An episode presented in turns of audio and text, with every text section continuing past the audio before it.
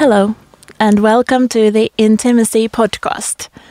My name is Anni Korkman, and this podcast is a collaboration between Helsinki Design Weekly, the Design Museum in Helsinki, and Finnish Textile and Fashion. This is a series of six episodes, and we cover the broad and topical themes from the fashion exhibition currently on in the Design Museum in Helsinki. Four of the episodes are in Finnish, and two of them are in English. I do hope this podcast gives you new perspectives when visiting the exhibition and also even when you're not able to do so. The exhibition is curated by Anna-Mari Vanska, Jenni Hokko and Natalie Särmäkari. The exhibition presents over 40 designers, artists and brands connected to Finland and I've been lucky enough to have some of them joining me in the studio. The first guests of the Intimacy Exhibition podcast are designer Henna Lampinen and designer Ervin Latimer. So the curators state that there has been a significant change in the Finnish fashion scene in the last 10 years. For example, 3D clothes, uh, gender neutral clothing, wearables, and inclusivity have been the big topics that are continuing to shape the industry. Ecological responsibility is already a matter, of course, in Finland today, and it's well, well integrated into brand operations, says Professor Anna-Mari Vanska. Social and cultural responsibility, such as body positivity or highlighting diversity and non discrimination, are ways for a designer to stand out and profile. They build the brand's values and create community as well as communality.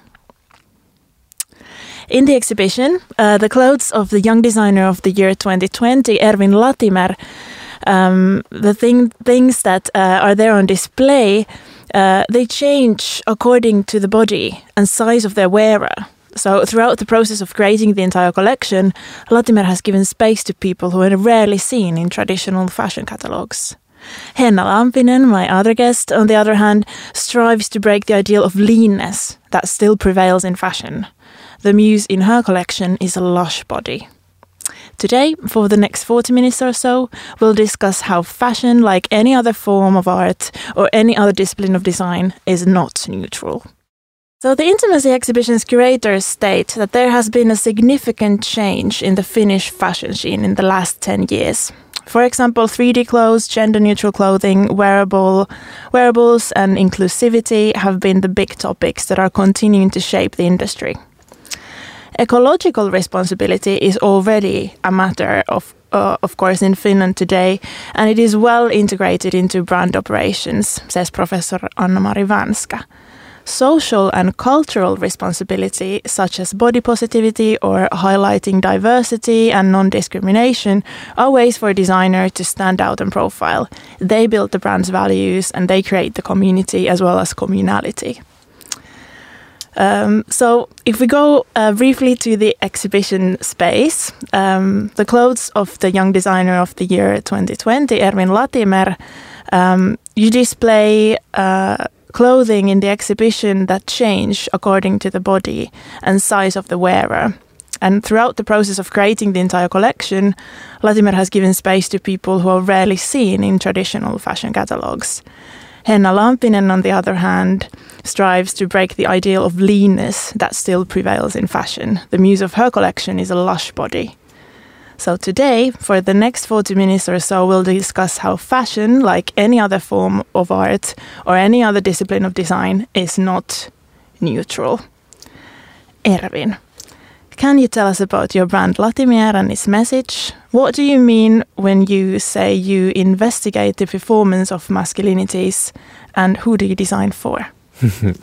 A great, simple question, right? yeah, let's start with the small one. Okay. Soft ones. yes. So, uh, at our brand, we don't care about the gender of the wearer. So we're not worried if it's considered menswear or women's wear or if it's someone who's gender non-confirming.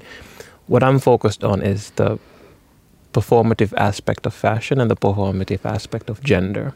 So regardless of who the wearer is, our designs are meant to be to investigate the masculine side of the user. So so we really want to challenge uh, who can perform masculinity and then also what kind of clothing you can use to perform masculinity because we have you know we we draw inspiration from this you know from these traditional menswear silhouettes so we have suits shirts etc but we also do have dresses skirts etc in the collection and uh, you've also said that you've been inspired by the queer legacy of ballroom uh, in what way? What, in, what, in, what, way? Yeah, I mean, so I, I, do a little bit of drag on the side myself. Uh, uh, I hesitate to call myself a drag artist because I think you would have to like actively do that. So I do it every now and then. um, but kind of my relationship to ballroom culture comes through there, and my kind of understanding how you use fashion to perform something. How really it is. I'm, I'm not a woman, but I use the clothes to kind of project this obscure kind of pop culture idea of femininity through drag. And that kind of opened a way for me to kind of, I don't know, unclick something and understand that, hey, maybe this is actually the way where we don't really have to put ourselves in these boxes where I'm still interested in quote unquote menswear, but it doesn't necessarily have to be for men per se. So that really kind of that idea of performativity, idea of what you can, what parts of you yourself you can alter and show uh, through fashion that you normally maybe couldn't. That's the, that's the kind of the root or inspiration. Oh, that sounds very very inspiring, and indeed, uh, whatever we wear, we're always performing, aren't we? Mm-hmm. So presenting yeah. our identity through the choice of our clothing. Exactly. Exactly. Um, and and Henna, when discussing your uh, your background and your research, you've you've mentioned that you start from from materials, and and your piece in the exhibition says that thrives from material based research. So it seems like a very different approach uh, to start one's designing from. Uh, yes, uh, the collection showcased in the exhibition is is a very much material based collection, which I usually start by designing materials. For this collection, I worked with uh, Friends of Finnish Handcraft Association uh, and their archival material um, that kind of showcases Finnish uh, handcraft history in a really broad way. So that was kind of the starting point of the collection and and it's and it's stunning and, and not to go into too much detail of these objects that can be uh, visited and seen in the exhibition I have to mention that especially with with the work of of you Henna I I really desperately wanted to touch the materials no, and the agree. textiles because they it's have very hard yes to have, abide to the yeah. don't touch rule. Yeah, yes. I know it, it's horrible, and it has happened to me before in the design museum because I feel like there is this sense that you would love to touch the object that are on display, but I didn't do it, so no worries. yes, for the record, none of us did it. so the the work uh, of you, Henna, they uh, they have this really nice sense uh, sense of material in them, but also you display. Uh, what is it that you display? Who have you designed for? Uh, I design for fat people. Um, uh, the collection that is showcased in the exhibition, it, it was kind of the starting point of me dipping my toes into this kind of unknown waters. And um, as a fat woman myself, it's um, something that I've been really struggling with the industry and felt like uh, bodies like mine are really invisible in fashion spaces. So that is one of my goals as a designer to like create uh, visibility people for people like me. Um, so I guess now what we are touching on is uh, the term fat phobia. Uh, how would you explain? How would you define fat uh, fat phobia, and what are the obvious and less obvious ways it presents itself in our culture? Um, I think it's really uh, a systematic problem uh, uh, in everyday life. Uh, it's something that you see in uh, public transportation, for example, uh, weird looks, uh, uh, calling names, and this kind of concern of health. These are the kind of like most obvious ones, but uh, in deeper down there are problems with um, fat women, for example, not getting paid as much as women who are in the kind of norm uh, their bodies. And uh, for example, healthcare um, often we find that uh, fat people and their symptoms and concerns are not taken seriously. So there is a lot of uh, things that should be looked at a different way, I think. Uh, absolutely, the world uh, can be a, a, hostile, hostile place. But in this, uh, in this sense of fashion and textile context, uh, in the exhibition, uh, your work is described as a part of a global fat fashion movement, fashion. Yes. How do you say it? Yeah, fashion. Fashion. yes. Uh, that's critiquing this medication of fatness and terminology attached to it so one could say the fashion world is uh, is exclusive in this sense. Definitely, it's not just about the size, but also other attributes like um, ethnicity and wealth, and uh, a lot of different things also affect those things. Um, but uh, for myself, I refuse to think about. Uh, refuse to think that the only narrative acceptable is the narrative that a fat person is uh, first a problem to society. I think we need more uh, alternative uh, perspective, uh, perspectives to this this kind of narrative. So, Henna Lampinen, Ervin Latimer, would you agree that the ability to dress up as one wants, to fully express oneself, is a privilege? I think definitely. Yeah, absolutely, yeah. yes, yes, yes, yes. And of course, it, there's a lot of kind of intersecting things here. Yes, is, is it size, uh, the sustainability aspect, ecological sustainability aspects mm. of the product, the social sustainability aspects, price, etc. So, if, can you often quote unquote better choices are also a bit harder, uh, more expensive choices for yes. people. So uh, most definitely, I do want to not, not not not to go back, but kind of uh, why I think what, for example, what you and I are doing is so important because, like you said, like it's it's it's truly like a fundamental. Like in fashion, we're creating these dreams. We're creating yeah. these ideas that what what we do that, that that's how you're supposed to be. So we're always kind of between the lies saying that this is how we imagine the world. This is how we want you to look. And so much, at least I feel when I look at even my fashion education in bachelor's, considering fatter bodies or just bodies outside the norm, it was this approach of like correcting mistakes almost, yes. if you understand what yes. I mean. So yeah. that really is like a fundamental issue that how you even approach it, you, appro- you approach a fat body as a problem as a designer, yeah. which it obviously is not. So, and I think that's, yeah, like you said, like there's a lot of, it's not even just about like how, who makes these clothes. It's just like how we even talk about that. There's the idea of like there's the normal section in the store, and then there's the plus size or yeah. luscious. This idea of normal and non-normal. So it's really these fundamental questions, which I think is every designer's responsibility. Yeah. Yeah, and I think you have a great point about this kind of aesthetic responsibility yeah. that designers have. That uh, how do we look at the body? Is it through that this kind of thin ideal? Mm-hmm. Um, are we hiding the body? Exactly. For example. Exactly. Uh, yeah, exactly, and and this whole idea of fixing something. Yeah, exactly.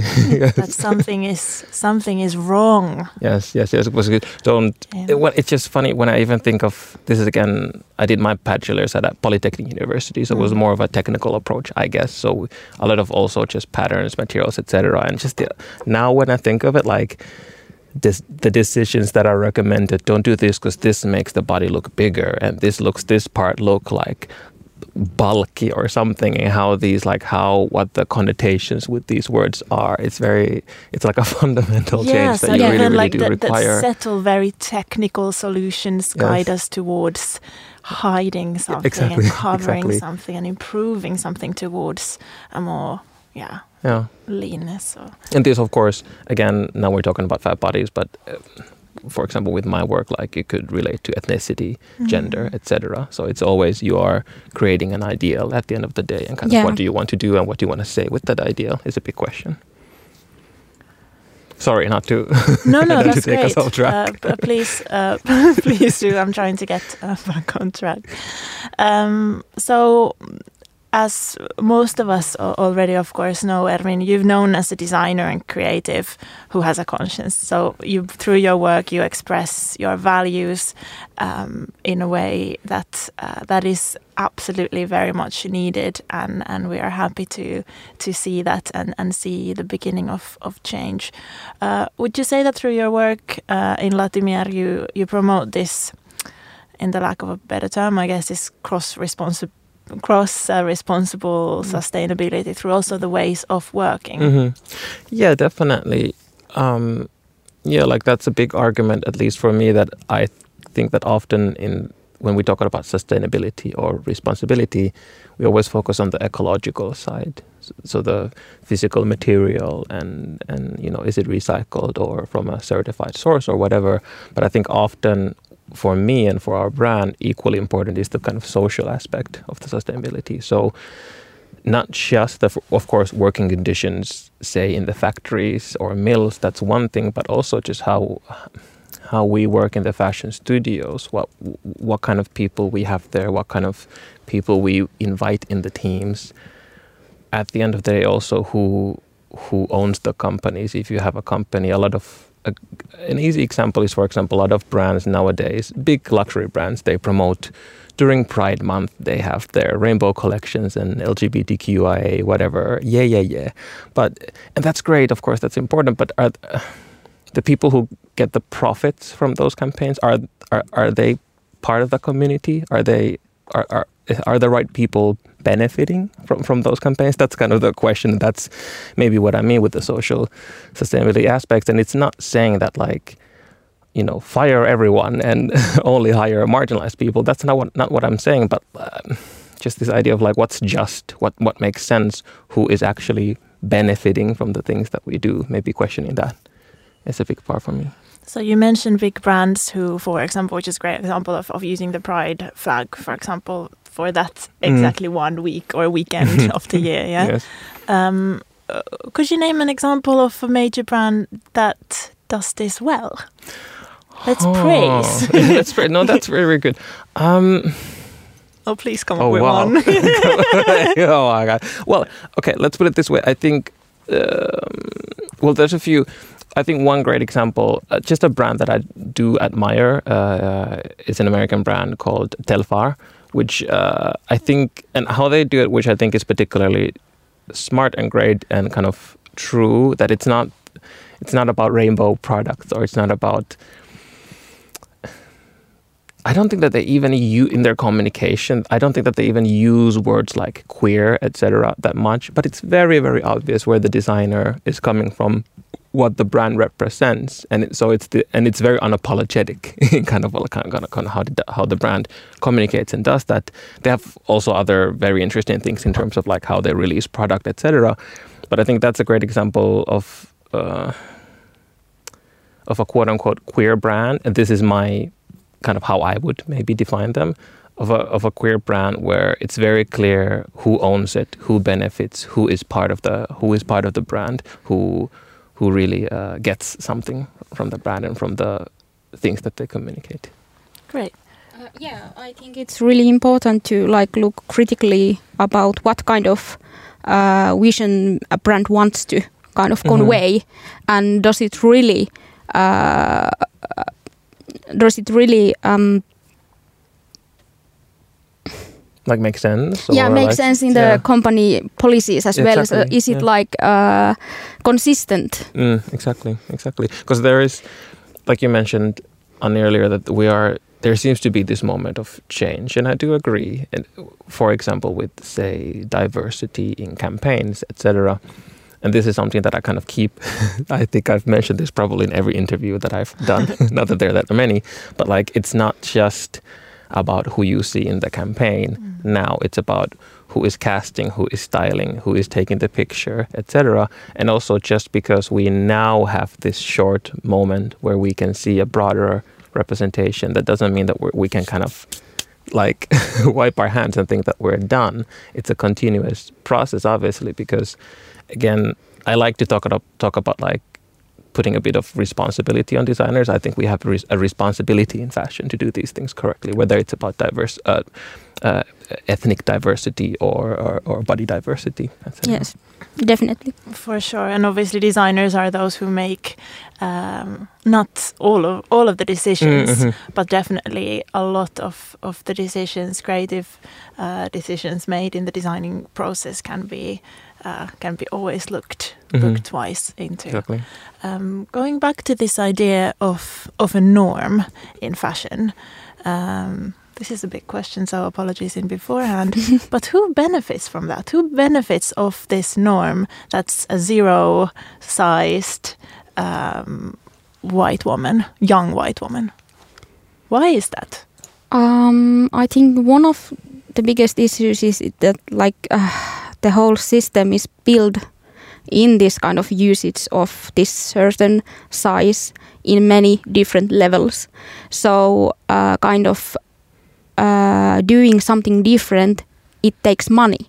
And I think it, this is one of the uh, most important things that money, time, and things like that really matter when when thinking about these things. Yeah, true. I'm, I guess what one could also say is that change requires resources. Yes, yeah. exactly. And it's time, a lot of work. Yeah. Time. It, it truly is not not quick. And I mean, it's and it's kind of depressing to say these out loud like who benefits from the norm well the norm mm. yes definitely and exactly how Johanna said like these are systems that are built and the, how the systems are built they're built to stay the way they are and benefit the people who are at the top of that whatever triangle or, or tower or whatever so and, and it's also uh, intentional. It's not a mistake or um, um, uh, not an accident that it mm. just happened to be like this. That certain people are at the top benefiting, and then certain people at the bottom not benefiting at all. And I think, particularly, I think about this a lot, particularly with the kind of beauty and body ideal in fashion, because because the goal is so impossible. Like the quote unquote norm is so otherworldly that even as a I hate using these words, but like even as a quote unquote normal person or like a like the model is always skinnier than any skinny person that you see. Do you know what yeah. I mean? Like it's always prettier than the prettiest person you've seen. Utopia. It's it's always yeah. exactly it's this so it's this impossible thing that even if you on face value maybe are part of that norm, there's always that sense of oh, but I could be much more this and that. I could be thinner. I could have the longer hair and bigger lashes or whatever. Mm. I don't know.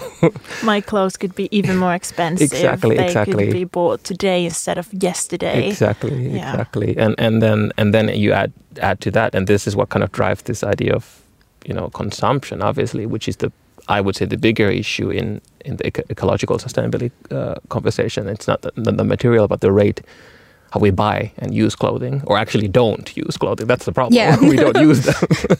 yeah. So so and and th- this is this kind of cycle that you see and entering as kind of young designers entering this world. It does feel, at least for me, it does feel a bit overwhelming in the beginning, but then again, if you have, I think we both have kind of like a clear point of view what, what we want to do with, yeah. our, with our with our designs, and I think that always, I've noticed that that's that kind of makes things easier. Because if you don't know if you're just doing things for the sake of doing whatever then it's not going to last. But if you do have a kind of um,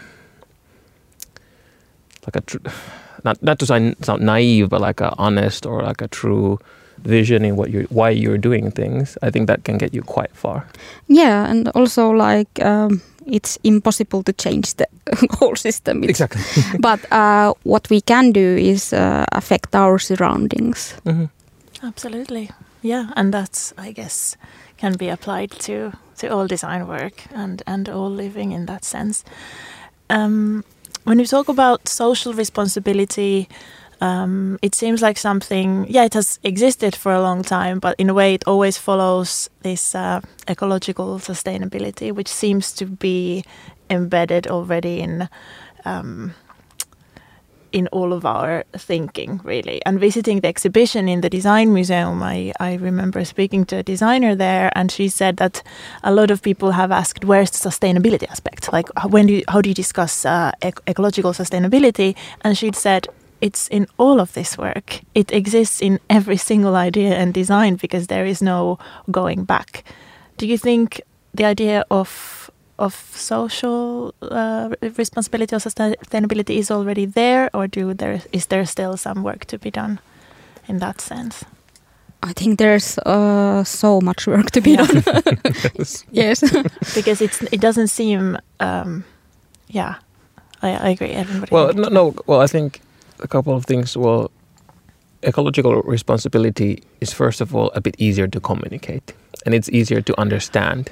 Now yes but when we started and still when you navigate even as a customer or a Mm. consumer it's like okay there is a lot of information uh, given to me now Mm. all these brands aim to be very transparent for Mm. example they present where their cotton comes from Mm. and how much water has been used to create this t-shirt and as a consumer i get still confused i have to say i'm like oh, okay well which one is the worst like Yeah. water is the worst the coloring is the uh, if, bringing the Yeah, flying fabric things around yeah the what's planet, the yeah. like uh, can you summarize all this uh, information that's been given to me in this big uh, big wave of transparency Well, I t- totally hear you, and I do do agree. But still, you're right. At, at least at this point, I think there's also maybe the tools for consumers.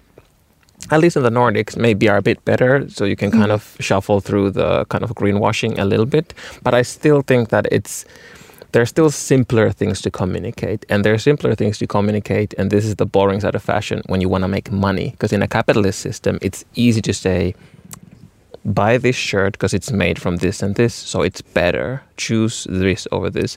But it's it's a lot harder to communicate that this is a better decision because the people who were making this come from the culture or whatever, or it's more just to support this brand because they see various types of bodies. Like, I'm I'm sim- oversimplifying here.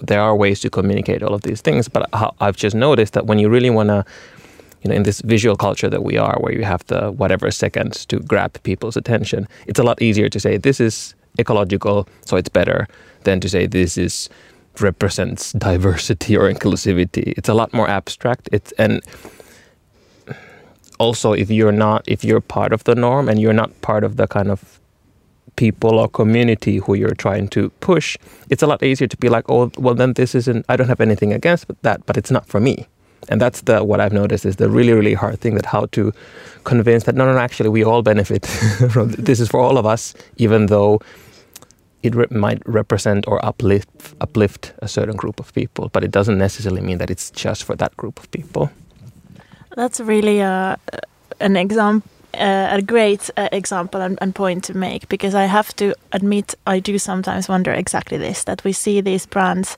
that take a strong um, strong stand uh, for for a community and and I wonder I've been wondering exactly this that is it still are those brands still um, taken as as uh, as access, accessible for everyone still Hmm.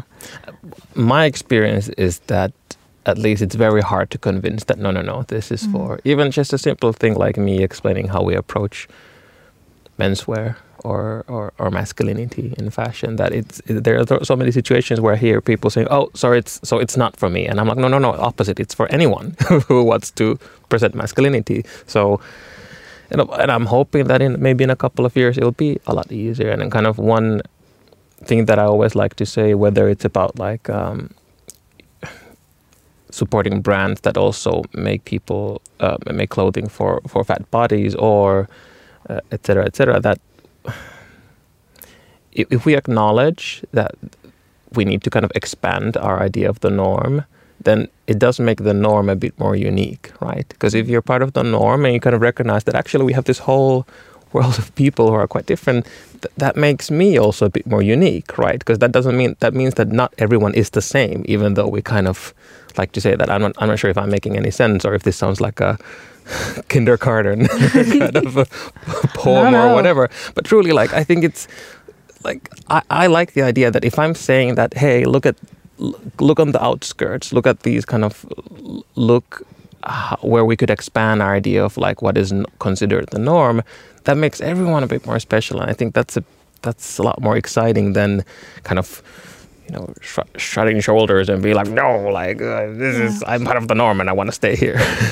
and and going back to this uh, sense of feeling special Mhm. and feeling a sense of belonging um, through fashion, through wearing things, we always present our identity and we always, um, yeah, like Ervin's been saying, perform uh, ourselves.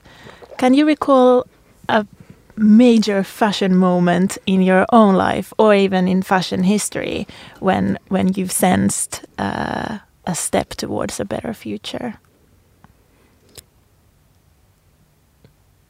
Um, I think it's uh, often uh, fashion reacts to what's happening in the world. Um, one that was really interesting me a couple of years ago was uh, looking through uh, women's right movement and finding out that actually in the uh, early 20th century there was like this uh, combination of using uh, fashion as a way to unite people, uh, women uh, in the suffragette movement, for example. So, in a way, I find it interesting that uh, fashion is not like working in a void, but it's like really reactive to the world.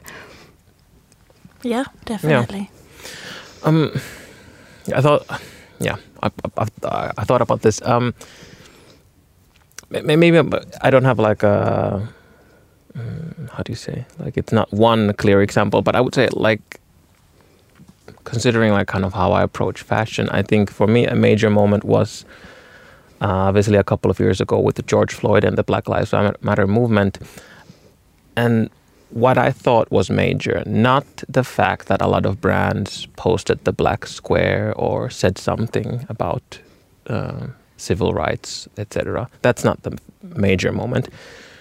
To me, the major moment was that for the first time, there was a lot of um, negative backlash if you did nothing. So, so for for me, the major moment was that finally we kind of crossed this threshold where consumers were saying, "Hold up." like you're not saying anything to this massive global moment and i'm not and it's very easy to say to this that oh so you're supporting cancel culture blah blah blah. I'm not talking about that. I'm just talking about brands who have um, willingly or unwillingly maybe played a role in creating prejudice prejudices towards for example black people. And now when when it's this easiest possible moment to say something where you're you're not gonna lose anything PR wise, and you still somehow something some something in the wheels didn't happen and you didn't say anything or you didn't decide to act in any way. And for me the major moment is kind of like for those brands to realize that we're there's a moment in the horizon where if we keep staying like this we're gonna fall back because the new generation of consumers and this is there are massive studies that have been done in the US how millennials, I'm a millennial myself, and how younger generations like Gen Z, how they approach uh, these things and how they approach companies having strong values. And to me, it was this dawn of this moment of like, oh, like actually there is a whole new segment of consumers who will not, who will not just like look away and not care. And to me, that was a major thing.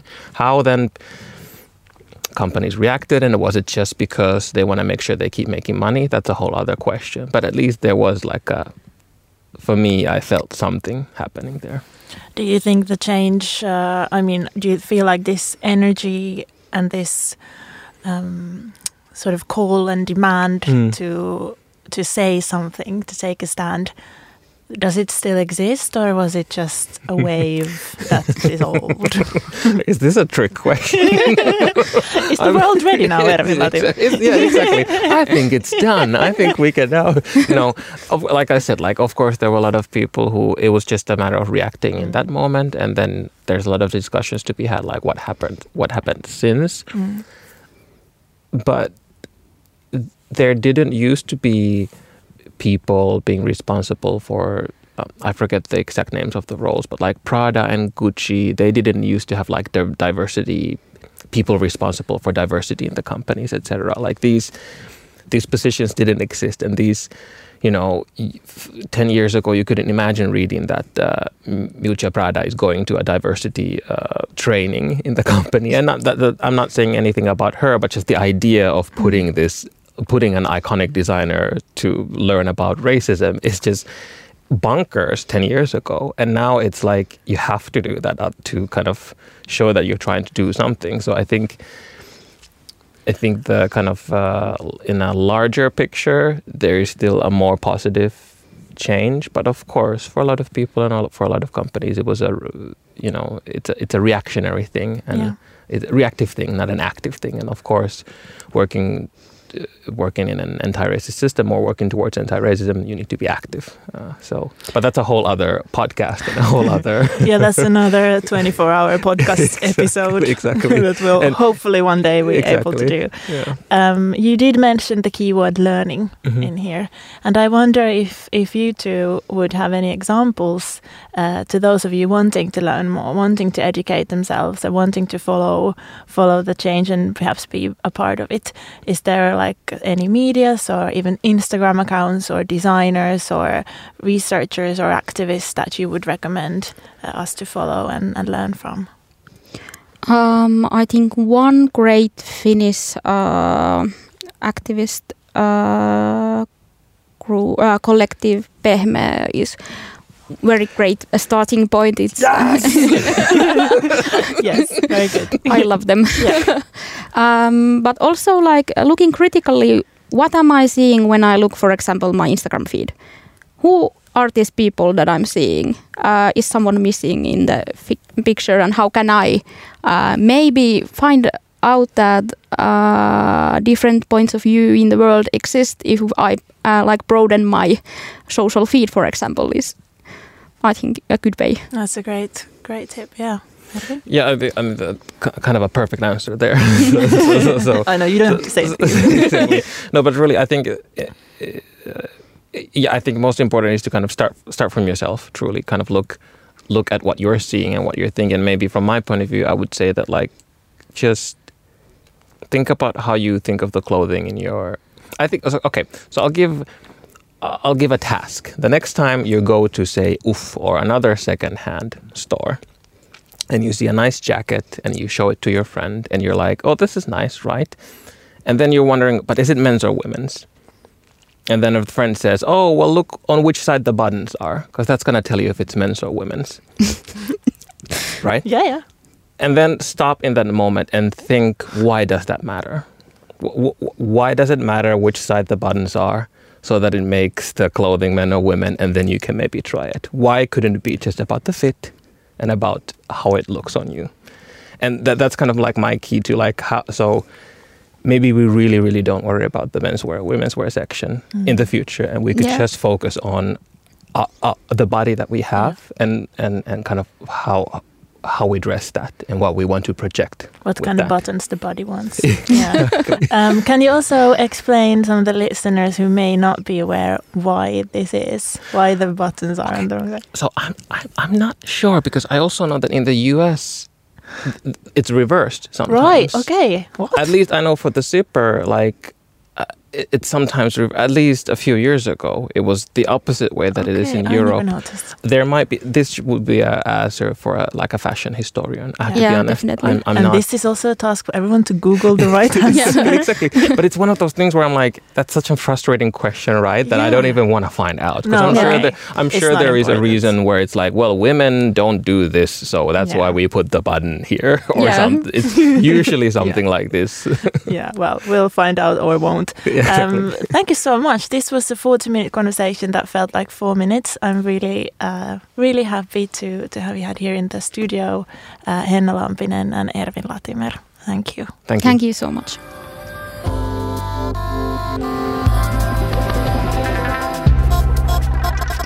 Thank you for listening. The exhibition is open until the 13th of March, and I hope these conversations bring you joy after the exhibition too. The conversation continues anyway over at Helsinki Design Weekly, so head to helsinkidesignweekly.com or follow us at the Instagram for more. In collaboration with the Design Museum Helsinki, exhibitions, design shop, and a cafe, free entry for anyone under 18 and with the museum card. You can also find us online at designmuseum.fi. This podcast is also produced in collaboration with Finnish Textile and Fashion. Their association promotes the success of the Finnish textile and fashion businesses globally. You can find them online at stjm.fi.